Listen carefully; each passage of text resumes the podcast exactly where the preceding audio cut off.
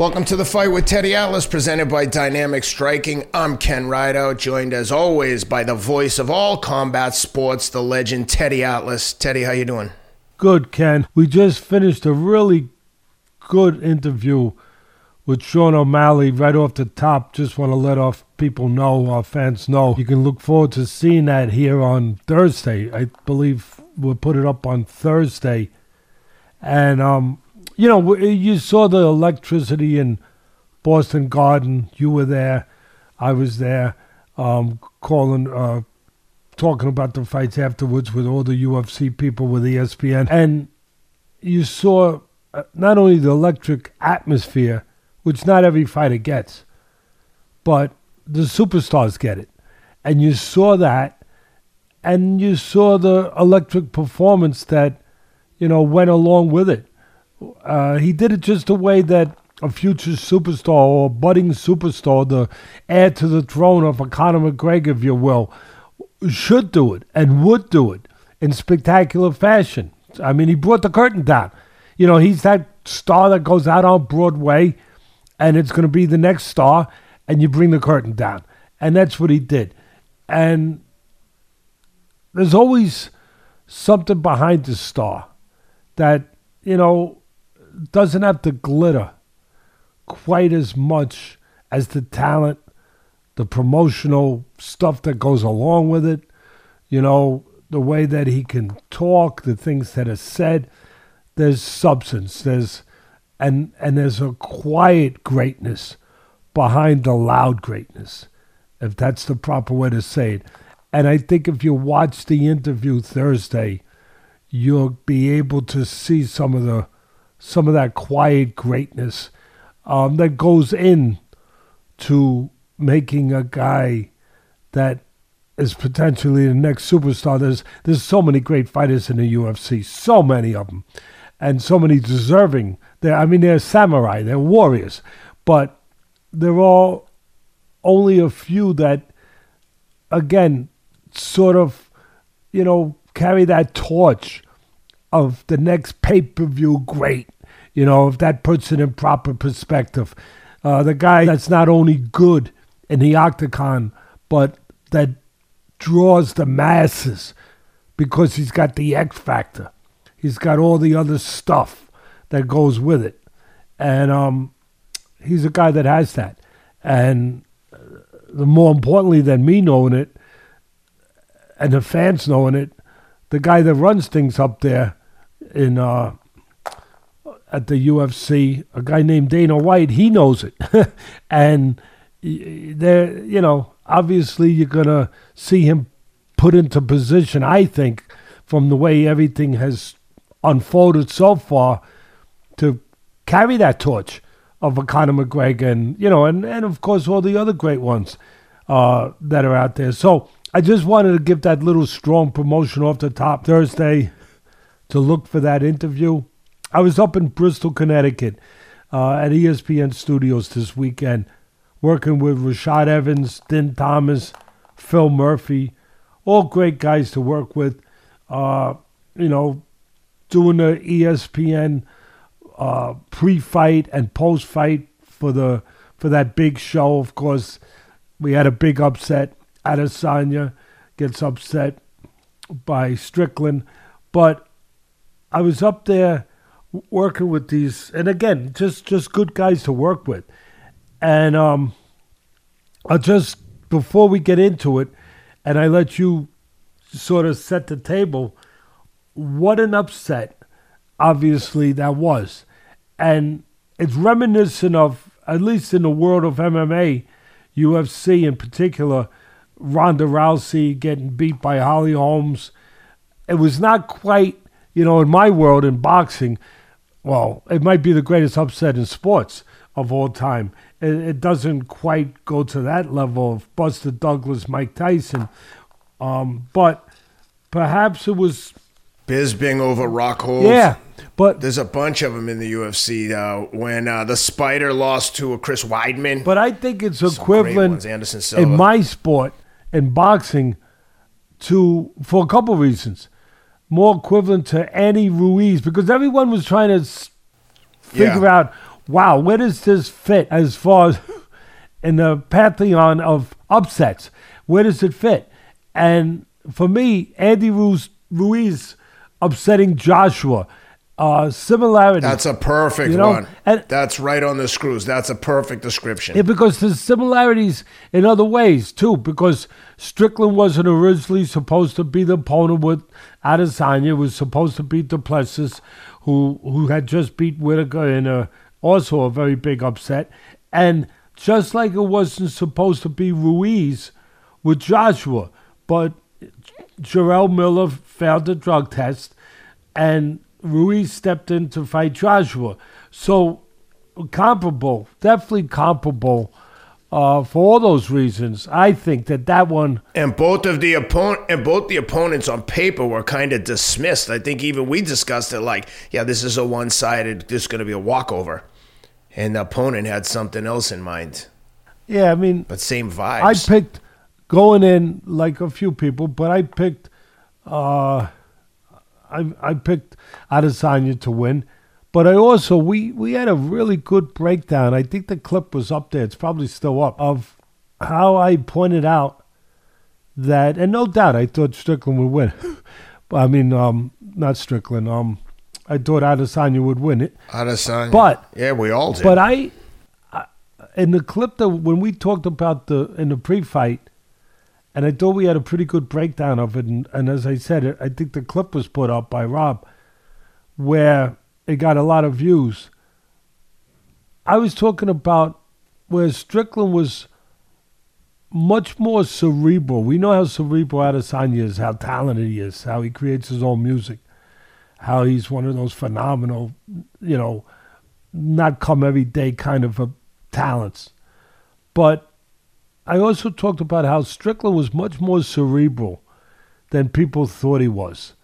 Um, much more to him that first meets the eye, you know.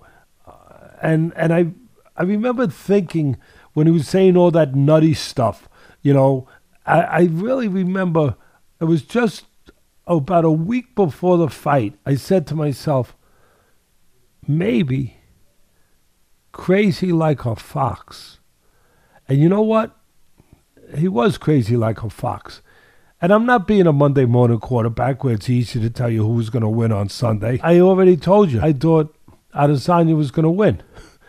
But I did think those things before the fight. Like, there's more to him that meets the eye. And it also, we'll get into it later, it's a reminder that you can have all the great talent in the world. A, you got to be mentally right. And, and B, there's also something to be said for the quiet talent.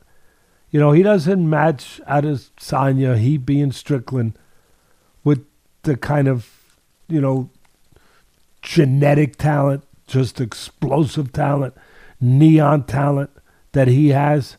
But he's got, he's very solid technically.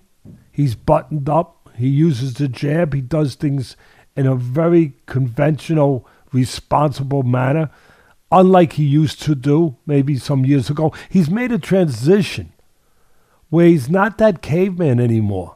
And I- that, I did talk about that before the fight with all those great UFC people up at ESPN, where he's not that caveman. We're walking around with a torch. He's got a flashlight now, you know, where he's he's he's not as reckless. That that worked for him early on. It got him wins. It also got attention for him. But now he's much more cerebral. Now he's much more responsible. Now he's much more button up. Now he's much more traditional boxer, where he comes in nothing fancy, very simple, comes in behind the jab, as I always say, sets the table with the jab, eats with the right hand, doesn't make mistakes, doesn't help you beat him. There's something to be said for that talent. What talent am I talking about? Being reliable, being consistent, being steady, being, you know, being technically sound. There's something to be said for those abilities. Being obviously mentally durable, where he showed that, consistent on a mental, where he didn't fall apart mentally, where he didn't get over anxious. He stayed patient. He has made a transition, and he made it before that night. And I don't think any of us appreciated what a transition he had made. I think he snuck up on us. And not only what a transition he made, but how, again, how weighty, how meaningful, how powerful just being buttoned up technically, mentally, you know, reliable, steady, consistent, that those are talents. Those are elements of ability that we don't always weigh in on as being as heavy as the more obvious talents of speed, explosiveness, power. You know, those are more obvious. And we put so much credence on those that we forget about the other ones. And he reminded us of that. I, he reminded me of it of how you could take a fighter who's not as fast, not as athletic, not as good, but if you make him good technically and reliable and steady, he's got a good chance to to pull off a win that some people don't think he can pull. Now, having said that, there's always X factors floating in the air, where Izzy didn't look the same Izzy, where he looked off. A lot of that's got to do with Strickland. We shouldn't take credit away from him, but I'm sure that there was other stuff there too where he wasn't quite himself. And before we go on, I'll say what my thoughts are on that. Because I think right off the top, people are here to hear about the Izzy fight and, and how he lost. And so I'm going to get right to it. My son has talked about this, the scouting in the NFL. Teddy Atlas the third. He, I've seen it. I've seen it in my business, in boxing, I've seen it in combat sports, where there's an emotional letdown. Now, look, you're a pro. You still got to go in there and do it. No excuse. I get it. But we are, they are human. They're not machines. And my son would talk about it in football, in his profession, where he would say, Dad, I think this team, whether it's Alabama, whether it's Clemson, whether it was, you know, Ohio State, whether it was, you know, Oklahoma at the time, whoever, one of the big dogs, one of the big talented dogs, Georgia, whoever, where he would say, I think they might have trouble this week. And I'd be like, why would they have trouble? They're so much better, you know, definitely on paper, but they're so much better than this other team. It's a drop off. He said, yeah, but they had a very emotional game the week before where they won a game that they weren't expected to win. And and they they did it in dramatic fashion. And now he would call the next game, he said, I think they're in a sandwich game. I think they're in a sandwich game where you're caught in between the next game with a lower level opponent, supposedly, where emotionally you can't be at the place you need to be and that you had just been at. I think some of that might have happened without his no excuses. Strickland deserves he's champ for a reason. He went in there ready and he performed. But I like to examine everything for the fans out there. And I think some of that might have been at play. I've seen where a fighter will pull off a huge upset and then he'll fight a lesser fighter where it's supposed to be a walk in the park, and it's not a walk in the park. And the same things. Yeah, you got to be physically ready, but you also have to be emotionally and mentally ready. And they are human. You know, they don't drink oil. You know, they drink water and whatever else. They are not machines. So I think that some of that I think some of that was at play or possibly at play. At the end of the day, it doesn't matter. Um, Strickland is the champ, and that's all that does matter right now. But I just wanted to give that sort of, uh, you know, view of the whole thing. Uh, and again, Strickland had a. I talk about it all the time, knowing what being prepared and whatever you do, you want to be great be prepared, do your homework. He was prepared. He had a great fight plan, and he executed it perfectly. Um, so he deserves nothing but appreciation from everybody, uh, uh, just accolades uh, from me and everybody else for pulling off the upset and in a dominant fashion. So I just I thought that was a good way to just let the people say or know that yeah, we're going to satisfy you today. We are going to be on what you want us to be on, which is the concentration of that fight, that main, you know, upset. Um, but we're going to also cover, as we always do, the entirety of the night, or we try to do. So take it from there, Ken.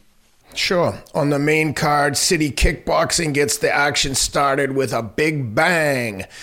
In the light heavyweight division, Tyson Pedro knocked Anton Turkalj into the uh, shadow realm, just blitzed him, knocked him out quick and easy. Um, man, that guy is big and strong, Tyson Pedro, and there was some pretty good trash talking from the uh, side of Anton. Um, Tyson, not much of a t- trash talker, but did all his talking with the fists and uh, blasted the Swede uh, right back to Sweden. How'd you like that one? Yeah, first of all, that for these undercard fights, I'm gonna go shotgun style. I'm gonna rifle through them. Uh, maybe it was a foreshadowing of things to come because I tweeted that Pedro did it the way that Strickland likes to. He set the table with the chair and he ate with the right hand. And that was it. That was bang. He finished everything on his plate. You know, I also talk about someone being, you know, not wasting anything. He finished everything on his plate, um, as any grandmother would love and been proud. And in boxing, we use a hook to the body to put water in the basement that I like to talk about, you know, to the body. Well, in MMA, Pedro showed you what they do. He used a leg kick to the body to put a little flood in the basement, too, to help his cause. Next. Next up, we have another Aussie getting it done with Justin Tafa knocks out the big guy, Austen Lane, in the heavyweight division. Austen Lane, interestingly enough, product of Murray State. Uh, a defensive end drafted in the fifth round by Jacksonville Jaguars. He spent time with Kansas City, Detroit, Chicago. This kid is an athlete. Um, not much trash talking from either guy. They were both all business, but uh, Tafa much more on the business end, took care of business and blasted um, Murray out of there, 122 of the first round. I was hoping to see some rounds in this one. I always like when guys transition from uh, one sport to another, and you know defensive end. There's some there's some positions in football where you can kind of slip through the cracks without being the toughest guy in the world. Uh, kickers, quarterback. I mean, you know, they have to be tough, obviously, but they're not linebackers, defensive end. Those are the positions where you're getting cracked in the mouth on every single play. So I always like seeing these guys transition. Justin Tafa was having none of it. Blasted him first round. How'd you like that one? And the hits keep on coming. I always say that uh, the Samoan athletes and athletes from that part of the world, you know, whether in boxing or football, my son always told me about this too, or MMA, that they're thick boned, they have natural power, not from the weight room. Like talk about football, maybe you get it from the weight room um, sometimes, you know, which is great. But natural. And their bodies defy what you'd expect to see. No Adonis bodies, you know, nothing chiseled out of stone and muscle. Quite frankly, soft looking bodies. You wouldn't use his body on promoting a product of protein shakes, right? Or, or you know, Charles Atlas or, you know, Jenny Craig ain't giving him a commercial, okay? They're, they're, they're not giving him an endorsement. I'm sorry. Well, maybe they would before, not an after one. And athletic greens, I don't know. He could use some athletic greens. I know that's. I know that that's going to be coming as soon as I finish this, and it should be coming. No, no, no. it should be coming. It should be because, uh, you know, athletic greens. Uh, they make up Well, spe- speaking of which, if you're going to do a weight cut, and some of these guys at heavyweight have to cut to get to 265, if you are going to skip meals, I can think of nothing better to supplement a fasting diet or a weight cut than Athletic Greens. Go to athleticgreens.com slash atlas and we'll send you 10 free travel packs with your first purchase. So when you're going to Australia and you're cutting weight, when you're on the road, you get the exact perfectly measured dose per serving.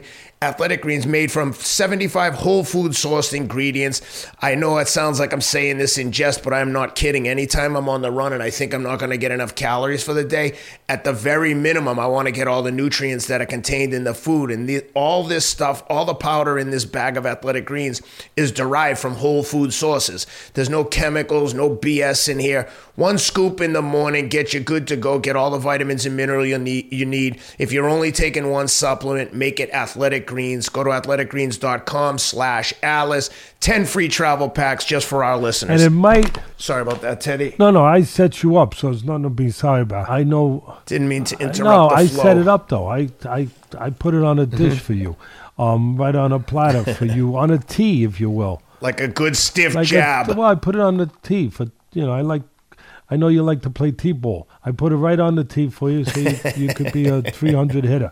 Um, listen, well, 300 with a T. I'm doing pretty yeah, good. well, no, hopefully, hopefully a little higher, um, five hundred. But if, as far as athletic greens, I will say this, and all kidding aside, if you want to try to chisel that body a little bit more and cut out uh, certain things, and as Ken said, properly uh, supplement what you need to get with what you're not any longer getting, or what you might not have time to get, depending on your schedule. Athletic greens, uh, there's no doubt about it. There's a reason why it's called athletic.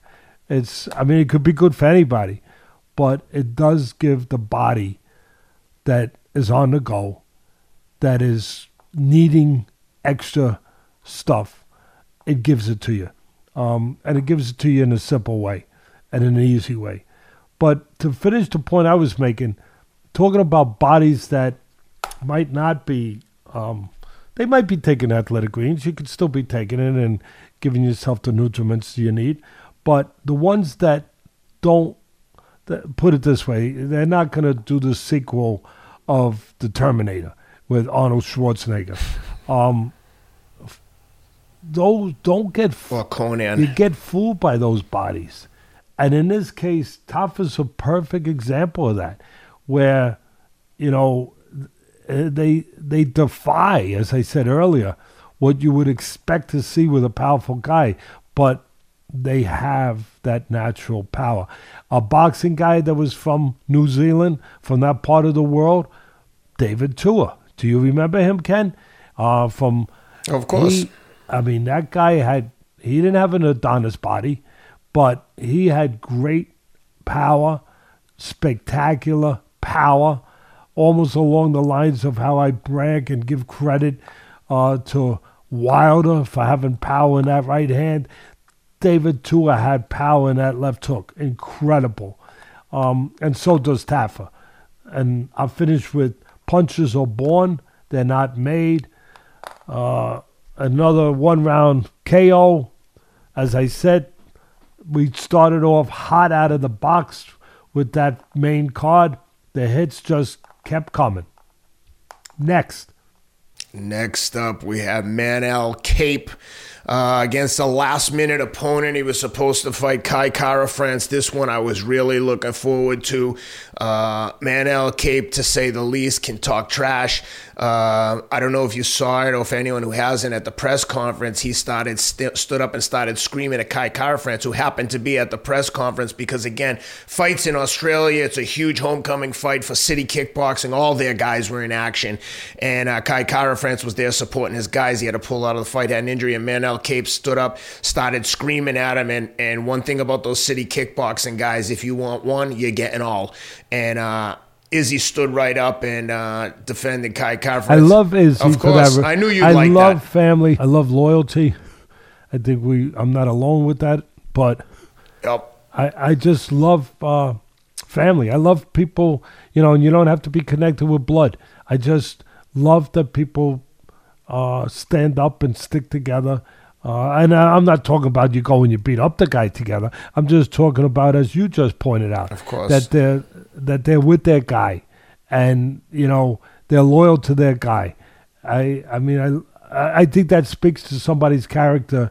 Um, below the surface, below the skin, uh, where you know a little bit more about the person. And that's one of the reasons why I love Izzy, but and and a lot of those guys. Um, but anyway, as far as um, we're pronouncing it Kape, right?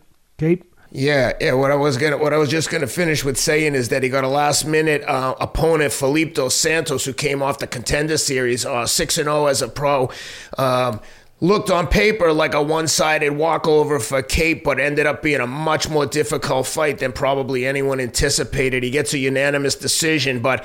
Uh, this was a good fight. I mean, I guarantee you, Kape wasn't expecting this kind of action from Dos Santos. I thought Dos Santos handled the moment really well because this kid Kape hyped this fight up so much. Everyone was paying attention, including me. Because even when Izzy stood up to defend Kai Kara-France, you could see that Kape was sincere about his aggressiveness. He didn't back down. He was like ready. He was ready to fight everybody, and uh, looked like that. He then takes the mic after a fight and shoots himself in the foot by using homophobic slurs. I don't understand why you would do that to yourself. Like, I, I don't understand. Like, why would you say things That's that you know? you know that's on you. I don't get it. But it's also would help if they just had better people to kind of what am I looking for? Just like a kid needs a parent. Guidance. Uh, proper guidance. They need guidance. Just just where a kid needs a parent for obvious reasons, you know, uh, during their life. You need guidance. You need direction. You you just you know need people that can tell you things that some people that just want to make money around you won't tell you because they just want to make money around you and they don't want to upset you. They don't want you to get rid of them. And yeah, they want to. Their job is to stay there rather than to help make you better in areas. And a parent, a friend, a real Exactly. friend, job is only one thing: to make you better, to tell you things that could hurt you, to to make sure that you don't, as you say, shoot yourself in the foot. That you don't do or say things that are detrimental to your growth, you know, to your future. And so, yeah, it's on the person. Don't get me wrong, but you just wish that they had people around them.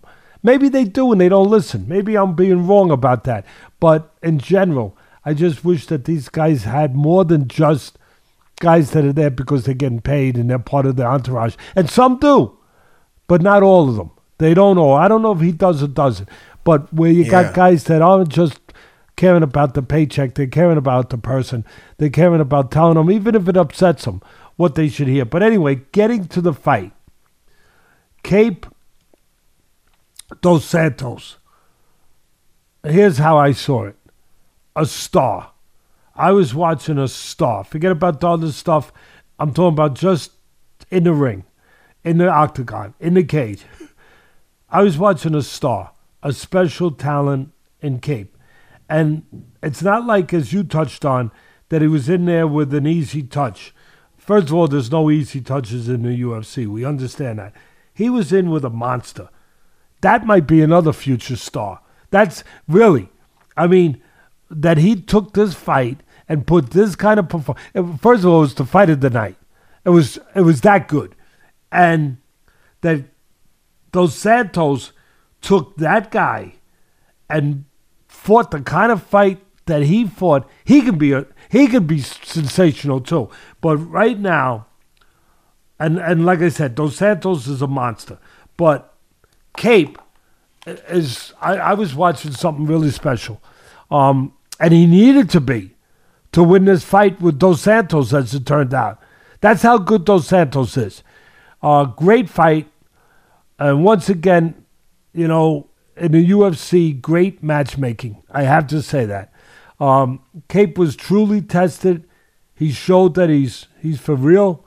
Um, you know, he's more than just, as you said, all bark and and talk with that other stuff that we'd rather not hear. But the guy can fight, and he behaves in the ring like a fighter, and he thinks like a fighter. Um, again, he showed he's real because Santos is that tremendous. Kape reminded me of a young Manny Pacquiao. The way that he used his legs to close distance and gaps so fast, so explosively, and then exploded with his power, with his punches inside, with those strikes. Uh, he's an explosive, well rounded, smart fighter. As I said, great fight. I want to keep seeing. I don't want, maybe I don't want to keep hearing him, but I definitely want to keep seeing Kape uh, and and for that matter, I want to keep seeing Dos Santos. Both guys did everything. Kape not only closed those gaps fast, but the way he counted, his timing, his instincts, you know, the quickness, the power, everything. But the way he counted was tremendous. Just great match. And as I said, uh, nothing but kudos to both fighters and to the matchmakers. Yeah. The last thing I wanted to say about that, though, with, with regards to how you talk on the mic, is if you're a young fighter and you listen to us right now, please put yourself in the UFC's position. If you go out there and dominate and look spectacular, it's easy for them to get behind you and stop promoting the crap out of you. The minute you start using racial or homophobic slurs, you put the company in a difficult position. How can they promote that? It, it, so when people pull that clip of you using those words, it, it's just dumb. It doesn't help your cause. Use your brain. If you don't have anything productive to say, just maybe say, I got nothing else to say. I do my fighting with my fists if that's the way you're going to talk. And believe me, we're no like, we're not trying to promote woke ideology over here. I'm just saying common no, sense. No, no, it's got nothing to do anyway. with that. Woke, you go broke. You exactly. know? Uh, that's right. I mean, uh, or we saw something, uh, I forget what it was, somewhere where there was some example of that, and basically it turned out a Bud Light. Think, yeah, you you go woke, you get yoked. Um, Here, I got a I got a good example for you. Remember when they told Djokovic he couldn't come into the country in Australia, he missed the Australian Open, then he missed the U.S. Open because he wouldn't get the shot. Which you know, in hindsight, maybe he looks like the smart one there. I did get vaccinated, but I digress. Uh, he comes back and wins the U.S. Open. And Teddy, one of the promotions, it, literally you couldn't make it up. It was like a Saturday Night Live skit. They're showing Djokovic, and then they go, and here's the Moderna shot of the day, and and it's Djokovic scoring the winning point to win the U.S. Open. They literally tried to destroy the guy for exercising his right to choice. But again, don't want to get into a vaccine debate. But that was just an interesting. Um, interesting twist of irony there that he gets the Moderna shot of the day at the U.S. Open when being banned from the tournament for not taking the shot. Um, let's jump into the co-main. Tai Tuivasa, uh, always a crowd favorite at the UFC. Homecoming fight. I was pumped to see him. He always brings the he always brings excitement. Matter of fact, he jumped up between Kape and um, and now he's got hair. Did you know he's got hair? He's got like yeah, you know, yeah, like yeah. You. He had his he had his hair going. He had the whole um, at the press conference. He had the whole um, Islander uh, decor or dress code. Uh, he looked great. Uh, in tough against Alexander Volkov, and you know with Tai Tuivasa, I think of him along the lines of a Derrick Lewis. He's just going to throw big shots. He can take a ton yeah, of shots, comparison. and he's going to hope he catches either you. Either he gets you, and unfortunately, he either gets you or you get him. That's a good comparison. That's right. Yeah, and Volkov is just too well rounded for that. If you don't catch him, the problem is He mounts you and puts you in an Ezekiel choke, which you very rarely see people get choked out from that. It's a super hot, highly technical jiu-jitsu move, hard to get, hard to submit someone with. But when you got a guy 265 pounds putting that squeeze on your neck and you're not proficient, super proficient in jiu-jitsu, is just nothing you can do. Chokes him out with an Ezekiel in the second round. How'd you like it while it lasted? I love the way you'd say Ezekiel or whatever that is. I love that. Uh, is is Ezekiel? I, I love it. I I I think of it as the sauce that you that you put on. Um, uh, what do you call them? Uh, gyros. Oh, you're thinking of tzatziki. Yeah, I, I was thinking the sauce for the gyros. I love that sauce, that white this sauce. is Ezekiel. Yeah. Ezekiel yeah, with yeah, an E. Thank you for, for, for clearing that up. I only know because my son Cameron, after every submission, will be like, Dad, what was that move? And then I have to Google it on YouTube and we watch it together. The last one we looked up was the Twister. So we now we got the Twister and the Ezekiel added to our arsenal of um, And submissions. the gyro, if you go by uh, the Teddy Atlas. Um, Vol- Volkov had tremendous height and reach advantage, right? Um, but more importantly, and I always would talk about this, Ken, he knew how to use it. He knew how to fight tall. Um, not everyone does. Uh, remember that fighter? What was his name in boxing that was undefeated? I, I knew that sooner or later he was going to get knocked out. And I said it. Uh, Fontara. Remember Fontara? He was undefeated for. oh, Fon, Fon, Fon, Fon, Fontana, right? Uh, uh, Sebastian Fundora. Yeah. Fontana or Fundora? Hold on. Fundora. It's either, it's in boxing. Very tall, like Fundora. six foot. He was like a freaking junior middleweight that was like six six. Um, Fundora, yeah. Sebastian Fundora. And, and I knew he was going to uh, get knocked out because he didn't. know He was tall, but he didn't know how to fight tall. He fought short. And I said, sooner or later, Six six. sooner or later, he's going to be like a tall building. He's going to get windows broke. That's right. You know, and because really, you stand there like a tall building, and a short guy gets close to you, he's going to break windows. Yeah, uh, you know, you got. It's one thing to be on the outside; you have the edge, but when they get close, you got a problem. Now you got a disadvantage because being taller gives a lot of surface, a lot of target to the shorter guy, and so you got to know how to fight tall. You got to know how to use those physical assets as an asset and otherwise it's not a physical asset. So Volkov knows how to use it. That's that's what I had to say. Um, he made the shorter Tuivasa go through, as I often say, a bad neighborhood to get to him, and he mugged him on the way in. And uh, his straight hand, the straight right hand, all night long was consistent, and it was like a spear. I mean, bang. You know, it makes me think about my brothers and sisters over across the pond. I miss you guys when I don't have a chance to talk about you or with you about something going on across the pond. Um, you know, it makes me think about you guys with dots, where you just throw that perfect dot right into the center. Bang. Bullseye. And that's what to that's exactly what Volkov did. He threw that dot of a right hand straight in and um all night long. Tuivasa did what he could to make it interesting, but he just couldn't really get into his punching range where he could create a slug out, which he kind of needed, where he could land one of his big, powerful hooks. He landed one, if my memory serves me right, against Gane.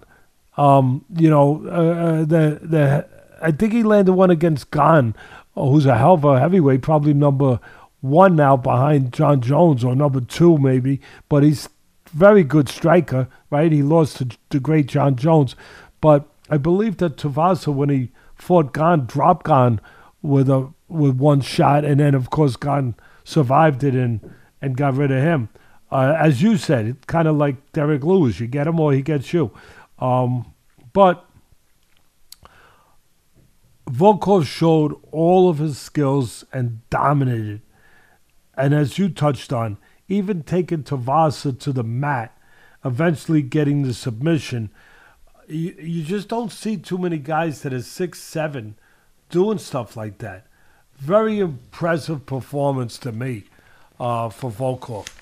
Yeah, excellent fight. Well, that brings us to the main. We touched on it earlier.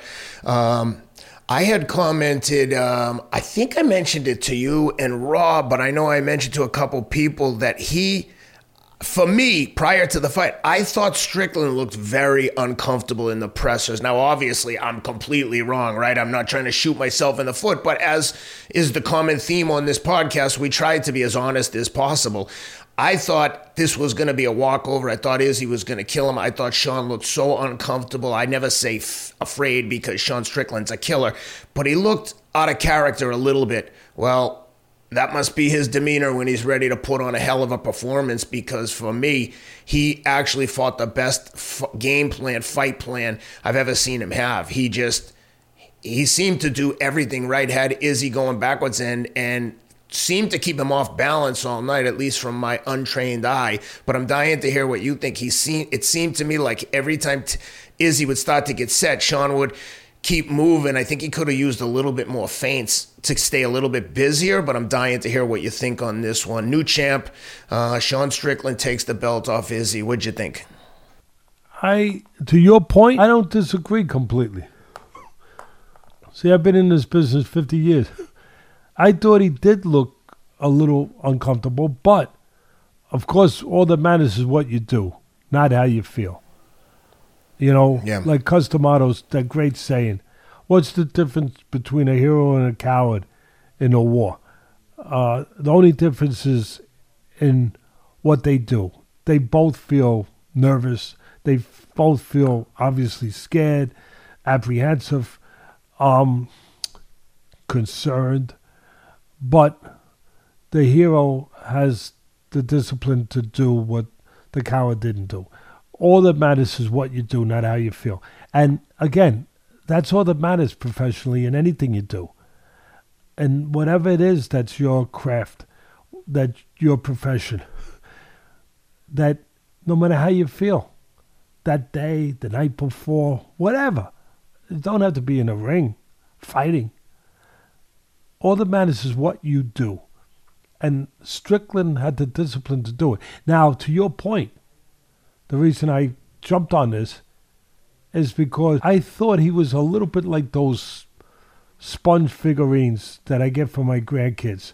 When they take a bath, you they're real little, and you throw them in the bathtub, and they they blow up. All of a sudden, they get bigger. I thought, to a little bit of what you're touching on, that Strickland blew up as the fight went on, his confidence.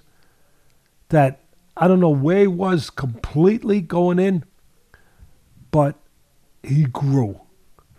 And part of why he grew was either as he wasn't himself or just strictly what Strickland was doing took it away from him. Or a combination. But he grew.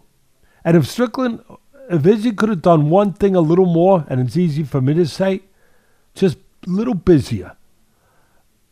And then, yes, Strickland's defense was good, but not impenetrable, impenetrable, but where you couldn't penetrate it.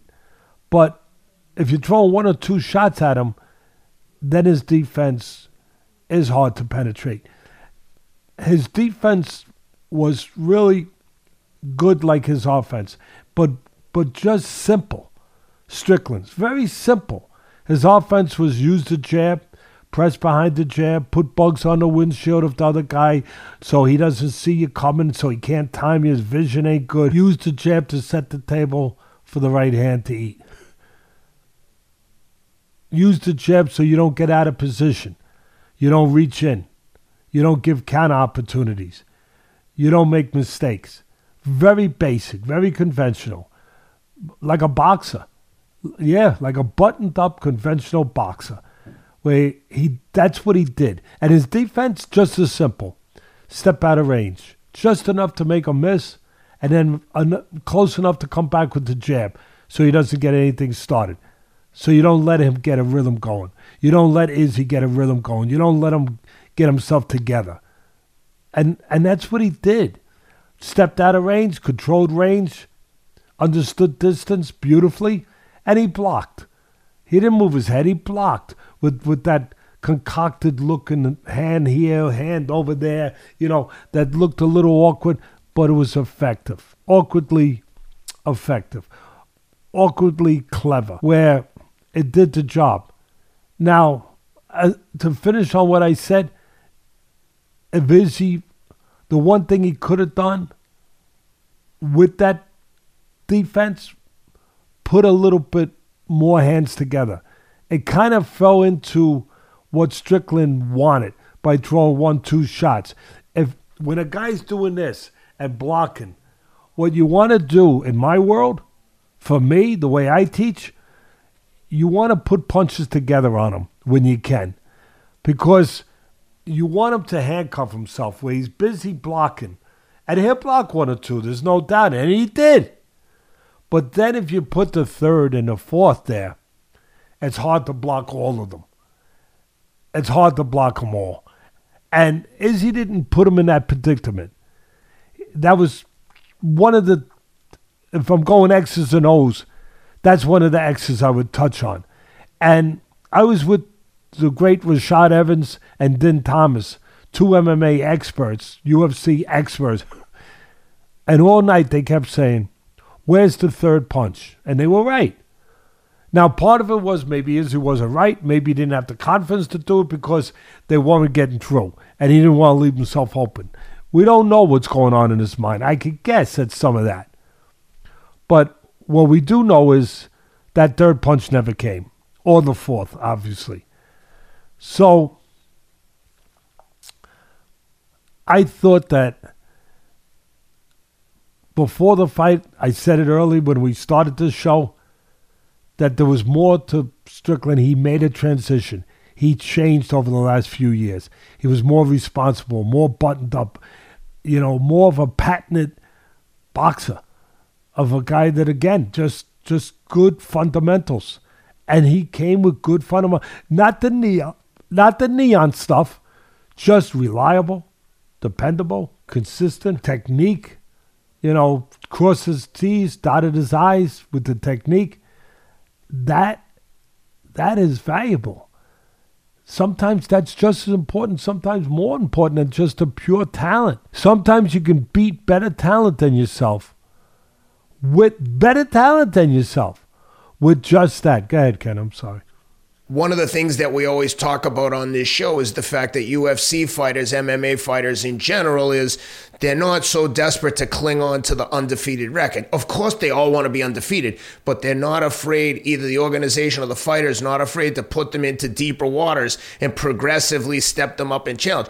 Maybe that knockout loss to Alex Pereira taught Sean some lessons that he was able to take, and there's no doubt that he did, to take into the Izzy fight.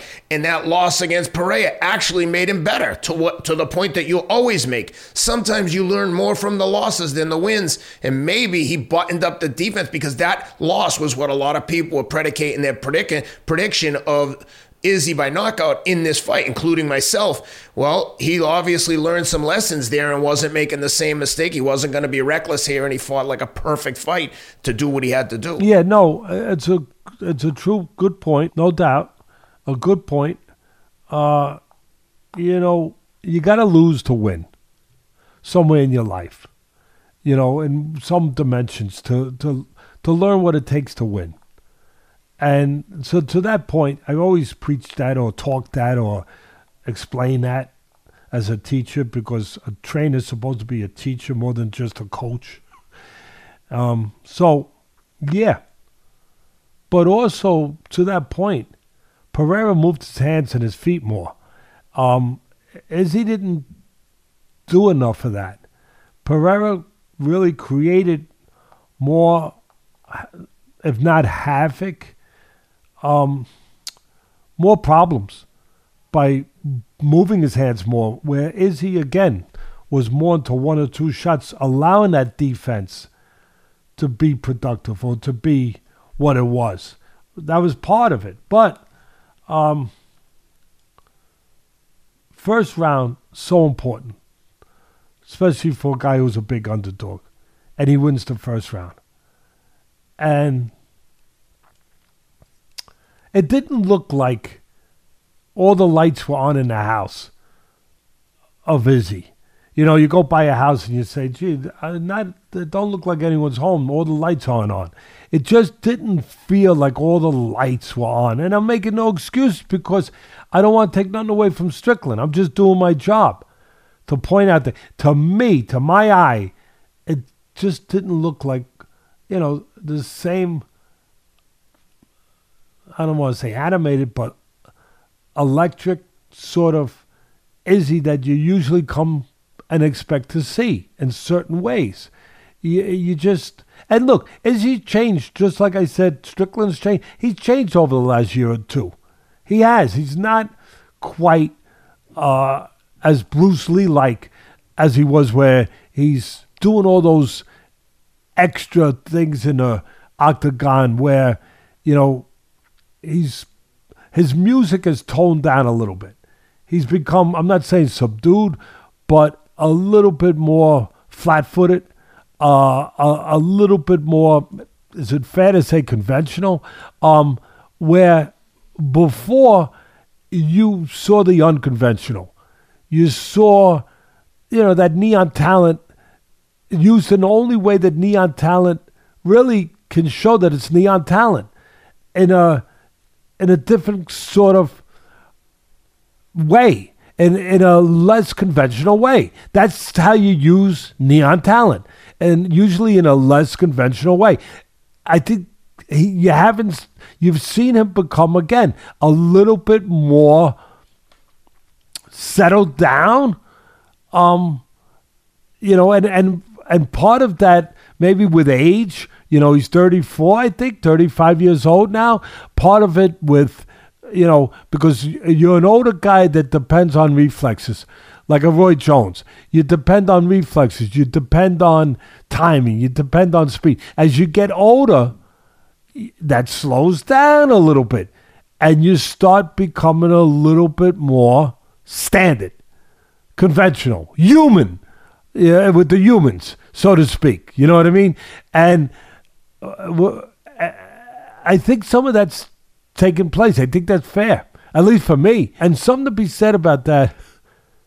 When you depend on those talents, Ken, and you do start to slow down, which time does for all of us, right? And and the reflex a little slower, timing's a little less. What can show up is the gaps of not having technique. Then, if you don't have technique and you don't have the other things, you can pay a price you can become again closer to the guy that doesn't have as much ability but has technique. And I think that's fair. Strickland never had that kind of talent in his life, but he's developed good technique.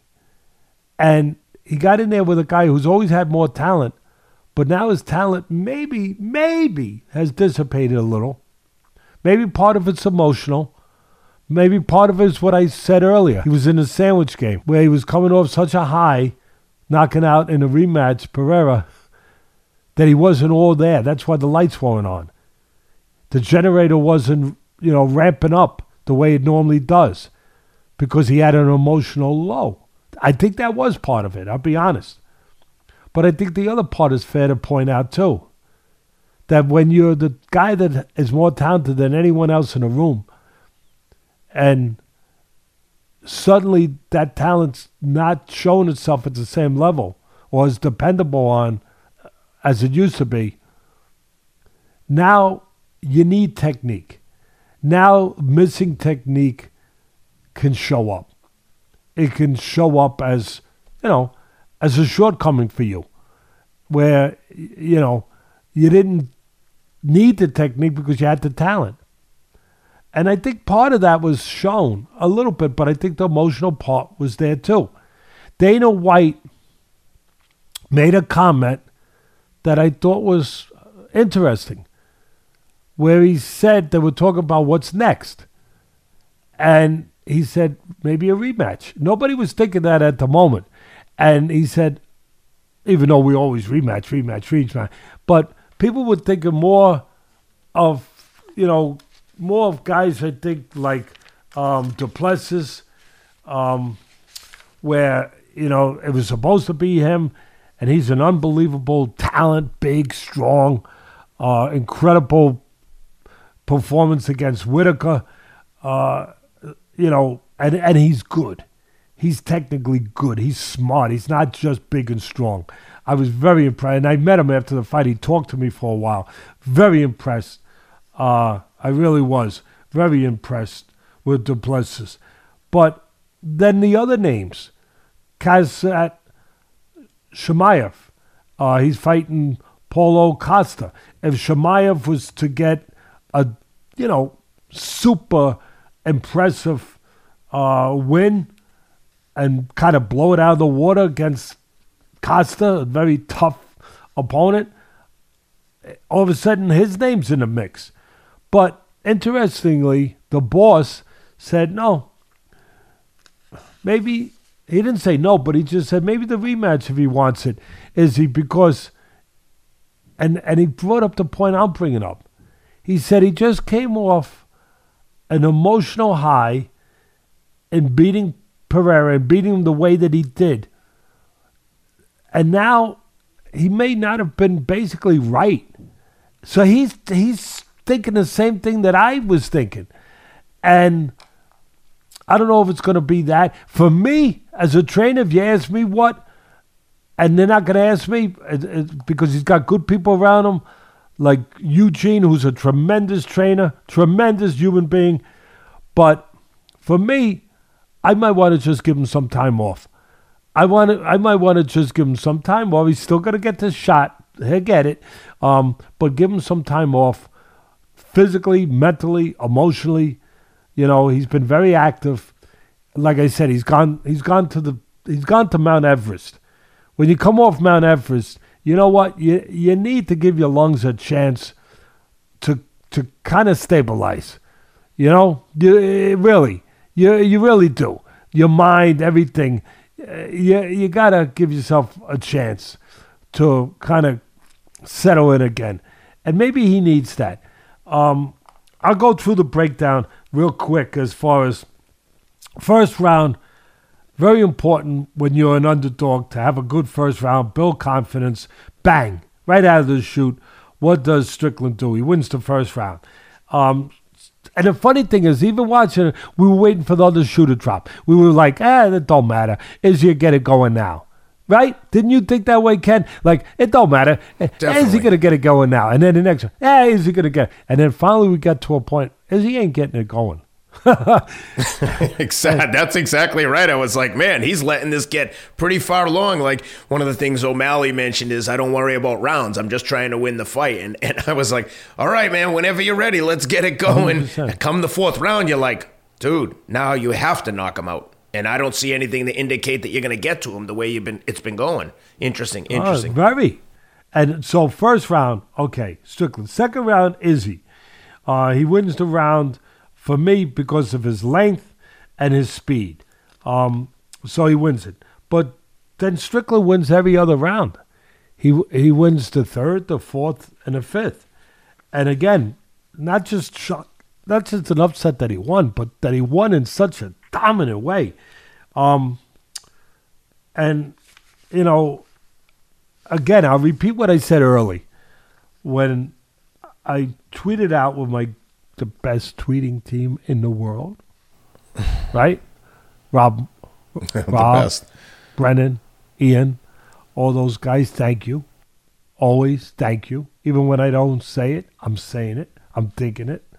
Um, funny thing, when I tweeted this out, I I said it at the top. I thought back to the other day when, and like you say, you know, sometimes Strickland says these nutty things, and uh, I was thinking, people were saying he's crazy. I was he's crazy like a fox. So, you know, I mean, I like that. Yeah, at the look at the end of the day, um, we'll see what's next for for Izzy. I know I wish him, and you do. He's been on the show a couple times. Uh, nothing but well. Uh, him, oh, he's one of our favorite people. Yeah, Consider know. him like uh, like Poirier, another member yeah. of the broadcast he, team. He's once, a champion. certain guys come here enough. Yeah, when you're best. a champion, that that doesn't go away because that goes beyond talent, physical talent. That goes to character. That goes to, you know, those kind of substances, and so he, he's got that. So you know, at the end of the day, obviously, um, he'll be fine. Um, I, as far as Strickland, now you know what he, what he, what he does next. Um, you know whether it's a rematch or not. If it is a rematch, and like I said already, I thought that maybe Izzy should take some rest. But if it was a rematch, because it could go either way, um, Strickland, you know, can do what I always talk about. The old timers said he improves thirty percent with the title, as Leon Edwards did with another superstar at the time, right? Uh, he did it with Usman. Um, Edwards did, and he's great. He's been on our show. You gotta love that guy, his temperament, everything about him. Uh, uh, you know, he did it with Usman after he upset Usman in that title fight. Uh, he got better. He in the rematch, you saw it. He did improve, whether it was thirty percent or twenty five, whatever. But he did get better. Um, or it could go where is he? You know, corrects the mistakes and revigorates himself uh, with this challenge, you know, to get his title back. The same way he did with Pereira, you know, that, that he took after that. Um, so, you know, uh, to and and to I think to elaborate on the comment that Dana White made saying is he deserved a rematch and talking of a scenario where emotionally after the Pereira fight, where Izzy won back his title, that Izzy may have emotionally not been quite right. Um, the way I said it, and maybe this is the right word or terminology. He may have looked a little drained. And I don't mean drained necessarily physically, but emotionally. Um, you know, and again, taking nothing away from Strickland, who was 100% prepared uh, for the opportunity, took the title, um, you know, but again, whether it's in combat sports or boxing or football, uh, you know, I said it before, like my son would always say, those sandwich games, those sandwich fights, uh, they they they can give you indigestion. Put it that way. Um, so I guess uh, I guess everybody will be wondering what's next. Uh, I thought both men. I wanted to. I wanted to say that uh, both men handled themselves. I thought very well. I don't care what Strickland said before and what he says. Some I get it, but as far as now, and at that moment. I thought both men handled themselves very well and classy uh, after. Izzy for, you know, in defeat, even though he didn't want to be there, he showed up at the post-fight press conference. Uh, he was gracious. He was a little, you know, he got out of there. He didn't, he didn't stay a long time, but he showed up, and he was gracious. And Strickland, he behaved not only in the octagon like a champion, but he behaved like a champion right afterwards by sending a beautiful message to all people to basically have a dream, no matter where you come from or that you what you've been through in life. Have a dream and work hard. Don't believe what you may hear others say to knock you. You know, he's he's been he'll say it himself. He'd say I I was like nothing. Um, and he didn't think nothing of himself uh, at that time. And he said, you know, basically, don't listen to what others say to knock you. Believe what you hear inside of yourself, in your heart, and go out there and allow yourself to prove people wrong and and yourself right. And he was so he was just so gracious and right when he said that this belt that I hold right now doesn't define me and who I am. What I do does, and what I believe does. Uh, as great as all these fighters are, and the champions they are, it's when they take the time to help make others better. That's when they're really at their greatest, as far as I'm concerned. And Strickland gave credit to MMA for giving him a purpose and direction he otherwise would never have had. I've seen boxing do the same thing, uh, and and it's to save. I've seen boxing save lives, quite frankly. And Strickland said it. MMA saved my life.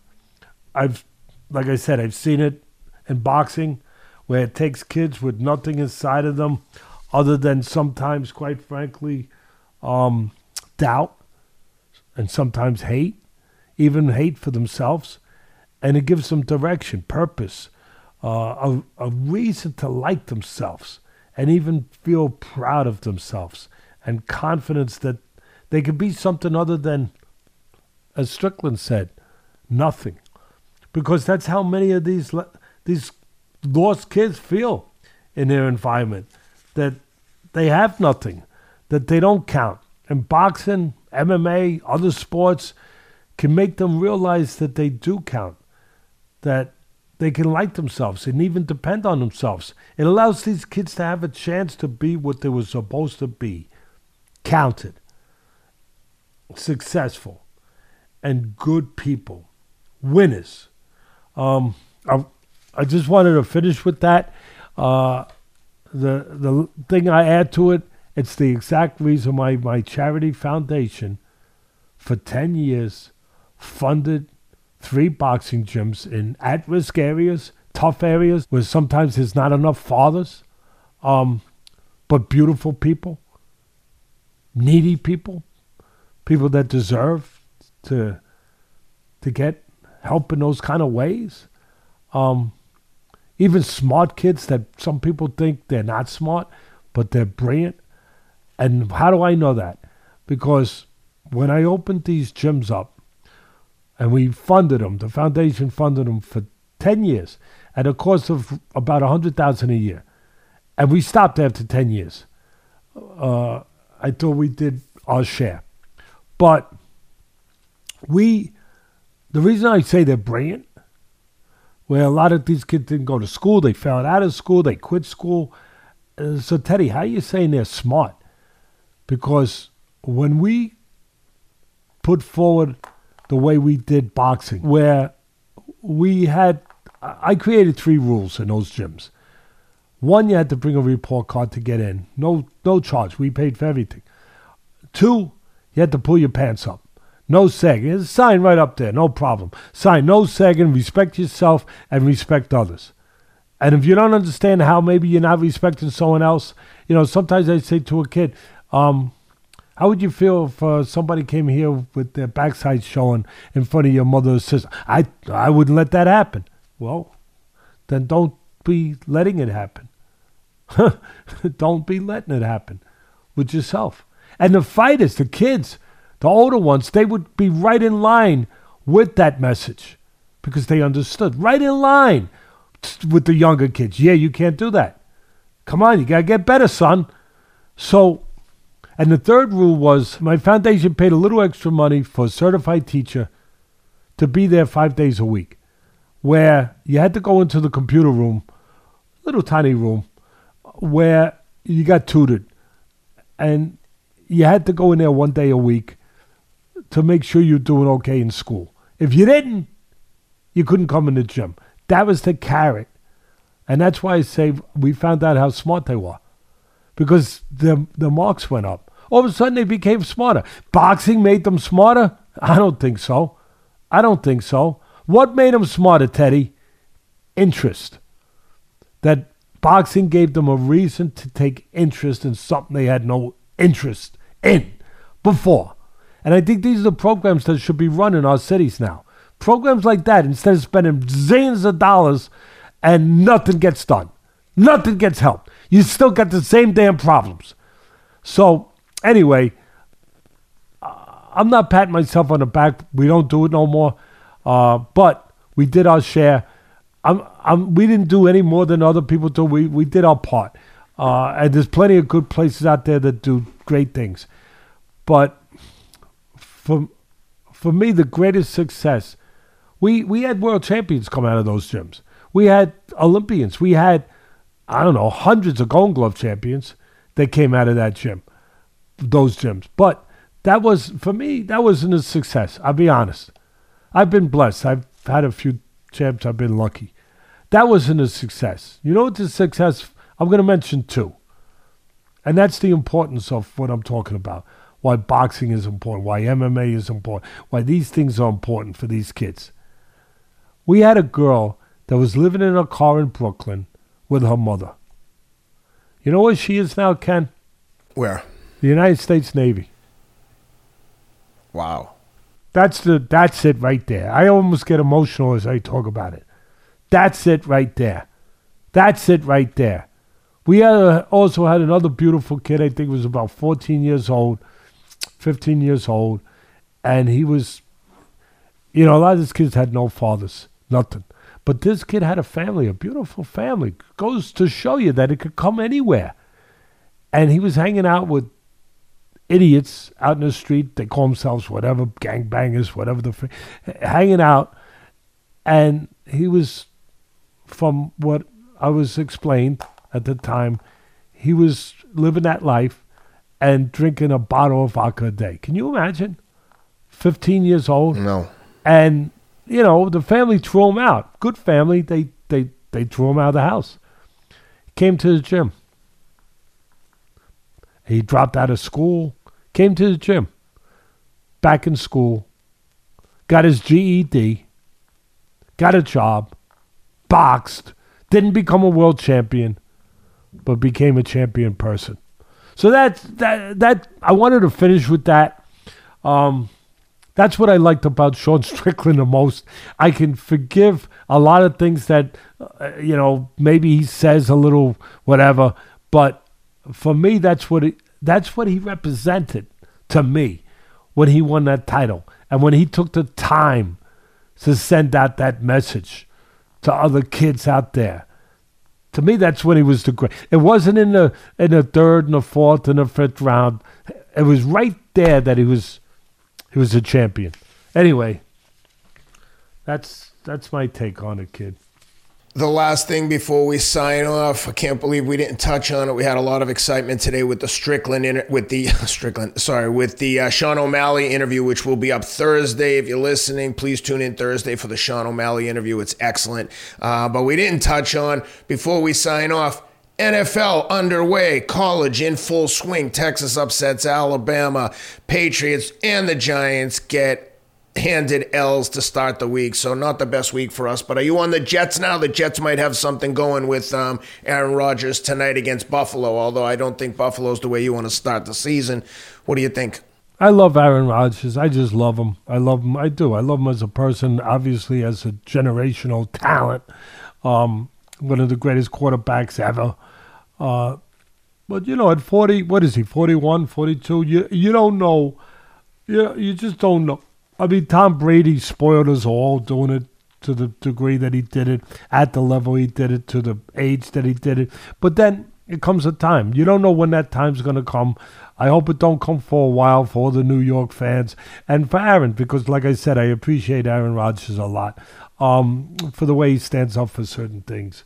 Um, you know, uh, things you touched on even earlier that that you know he wasn't afraid to say what he what he believed in, even when he knew a certain sector of of society would go after him or whatever. So I appreciate that, um, and I appreciate him on the field. I think they're connected. I think when you're strong off the field and you have the strength to stand up for certain things that are not easy or convenient or comfortable, that you have the strength in the field or wherever it is that you happen to make a living. Um, that that same strength goes with you or doesn't go with you, um, and it'll show up sooner or later in a good way or in a bad way. But the only thing I can say about these poor New York Jet fans is that every year is their year until it's not.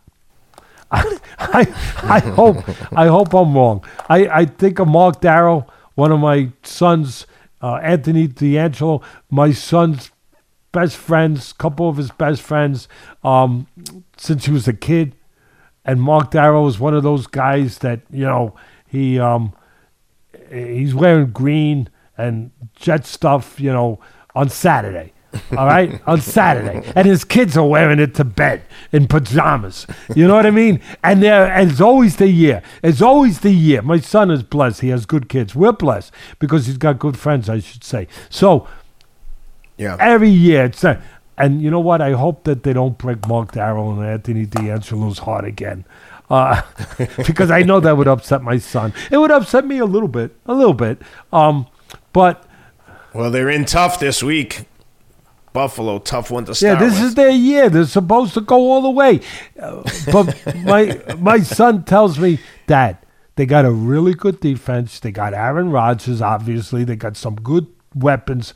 But the one thing that you got to be a little concerned about that offensive line, that offensive line. You know, it's hard to believe that they wouldn't secure that offensive line. I guess they couldn't, but they wouldn't secure that offensive line if they could when you bring in a guy like Aaron Rodgers. You would think that, okay, let's secure the offensive line, right? We're bringing Aaron Rodgers in. Um, you know, but uh, we'll, we'll see. It'll be interesting. It'll, it'll, The only saving grace, only saving grace tonight is that they're at home. Unfortunately, they're facing yeah, that's Buffalo a tough one. on Monday that's Night a Football. tough one. going to be My one. man Crackman is picking Buffalo. Crackman, Bill Krackomberger. If you guys don't know him, you know he's probably one of the best uh, sports uh, handicappers out there. Uh, you know, uh, he, he's he's he's good at what he does. He's got a show. He's got a podcast. You know, he's in Vegas. He does that. Um, but uh, he likes Buffalo. I Buffalo mi- minus two on the road. yeah. Odds makers think these teams are pretty evenly matched. Minus two, usually three points is uh, what It you get for being no matter home. what happens, it can't be as bad as what happened to the Giants yesterday. It can't. It Oh, can't. oh it can't. It can't be. They got a you know what whooping. Jeez, that was Hey, humiliating. they, honestly, what I'm what those old times? I used to get a kick out. They opened up a can of whoop. You know what on them? they, Oh, they they did. opened up a can of whoop. Yeah, that's a rough way to start the season Oh. for the team, especially for the I mean, coaches. wow. Wow. The, uh, the, the only time you want to see these is in the morning when you have eggs, right? I mean, uh, uh, for those not watching, I'm putting a zero. Uh, I'm putting a circle. A circle. Yeah. Circles. Two eggs. Two eggs. Over easy, That's please. one. These weren't even over easy. They were they were poached. Uh, yep. no, No salt. salt. Jeez. Tough one. Well, we're underway. It's going to be a slow couple weeks coming up, but at the end of the week, we'll be here every week per usual. At the end of the month, we got a big one Canelo, Charlo. Um, That's going to be tough. Uh, That's gonna we're be we're going to get into it as it gets closer. We'll set it up. But I'll tell you right now, right now, my friend, good friend, greatest lawyer, one of the greatest I, in, in, in the world. He's a world court lawyer, um, Pedro Martinez Fraga. I've talked about him before. He's already told me ahead of time. He says, "I'm telling you now, I'm I'm not saying that Canelo's going to lose. I'm picking him to win a split decision, but he's going to have a tough time. You know what? I agree with him. I think that it's going to be tougher than people think. Not because Charlo is, you know, he hasn't been active. Uh, that I'm not saying he's the unbeatable. He's already lost. It's the smaller man. He's the smaller guy, the smaller Charlo that that he's fighting because the bigger Charlo, you know, wasn't ready to fight yet. Um, I not because of Char- but because Charlo's good enough and and still young enough to be able to Canelo, who's a really good, solid fighter, no doubt about it. I, I should call him more than that, I guess. But I think he's slipping. I see Canelo slipping.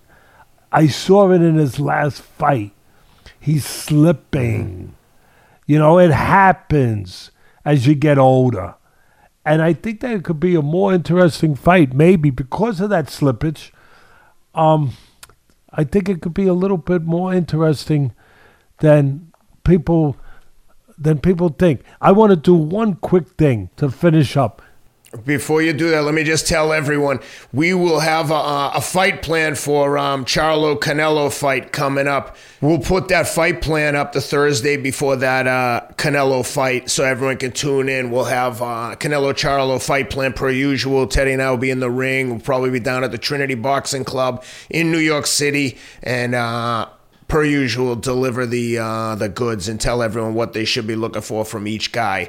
Those always are a, a big hit. All right, here comes my son-in-law and my best buddy in the whole world. I have a few best buddies. My little grandson Teddy in Vegas, and my granddaughter Mara, and my new granddaughter Adeline. But to close this big show, this has been a big show. Big show. we had to finish with a big star on this big show because we had a big show today. We're, we're talking about a big upset uh, with a fighter named Adesanya and everything else. But I figured no better way. Just got home from school. No better way to close the show than with my buddy who's the next superstar. See, we, we got an interview that's going up Thursday with O'Malley. O'Malley's the next superstar in MMA, in UFC and I think you're the next superstar in the YouTube world. So I just I'm want to ask No, I'm the next superstar in wrestle in wrestling in wrestling, okay, and YouTube. and YouTube wrestling. and He's been doing a lot of good wrestling, just like just like his cousin Teddy is in Vegas, doing a lot of good. Re- they have wrestling matches, matter of fact, when they get together. But let's get to your YouTube channel now, right now, and I'm gonna ask. We got great fans out there. They're the best. They're they're, they're the best. I'm gonna ask them. Can you do me a little favor and a favor for my buddy here? Can you subscribe to his YouTube channel? You know, can you can you give us some of that? Can you give us a little of that love? Give give a little love. So, do you wanna do you wanna tell them a little something about your YouTube channel? Um, It's the name of it is Joseph and Mara at seven two zero. Joseph and Mara at seven two. I don't. Where'd that seven two zero number come from? my dad made it Oh, your dad made it. All right. What what is that? It's just Mara. Oh, Joseph, but there's there's a little thing here. That's an at, right? No, it's just not. That's a two. That's a oh, so it's twenty seven twenty. Okay, sorry. Uh, I, I had to prove once again I'm not very sophisticated when it comes to technology and stuff. Can I put the headphones on? Yes, of course. Joseph and Mara, two seven two zero. Okay, No, that's that's the YouTube. 2720. That's his YouTube channel. Please subscribe. Come see, and he wants to talk to you real quick. Go ahead, buddy. What do you want to say to the people? Hey Joseph, how you doing? Nice to see you. Nice to see you. Can you give them a quick example of what's on what they're gonna see on your YouTube? You're just starting to get going. You're just starting to get going. Uh, me at the bouncy house, and me in the the pool doing a pool workout. Uh, Nice. yeah, and uh, and me when I was four, uh, cleaning the table, Nice. and then Good job. uh, What about finding? What did you find yesterday? What did you dig up yesterday in the park? You went on a treasure hunt with your sister yesterday. and you? And we found 36 diamonds. Now I don't want everybody running to Staten Island now. Calm down. I don't want everybody running over here Staten Island looking for diamonds. We're, we're, because we're not going to tell them where that where that locate. Don't give them the location because oh. we'll get too many people here. Yes, and then they'll take the dime. Then they'll step on the mushroom, and the- then there's no more diamonds. Nice. Yeah, there was a there was a magical mushroom in the woods where the diamonds were buried. It was an orange mushroom. It And was- they spawned the diamonds. Means next time we go, there's gonna be more diamonds. yeah, we're we're gonna find more diamonds, but we got a lot of them uh, yesterday. Okay, you wanna you got anything else to say? You want to say goodbye to everyone? Uh, no. Uh, well, say goodbye and say Bye. and say please come to my YouTube channel. Please come to my YouTube channel and subscribe There it is. and like. like and And subscribe. like. Gotcha. Okay, he like knows and more than his subscribe. grandfather. he knows how to say and like. Wow, that's that's pretty good. That's pretty good. All right. Well, that was a good one. That was thorough. We covered everything, including the YouTube channel. So, um, guys, thanks for being with us. Appreciate everyone as always. Please like and subscribe to the videos. It helps us a tremendous amount. And we'll be back next week. Thanks, Teddy. Thank you for enduring me. I appreciate this all. It's all good. That's what we do. Have a good week, everyone.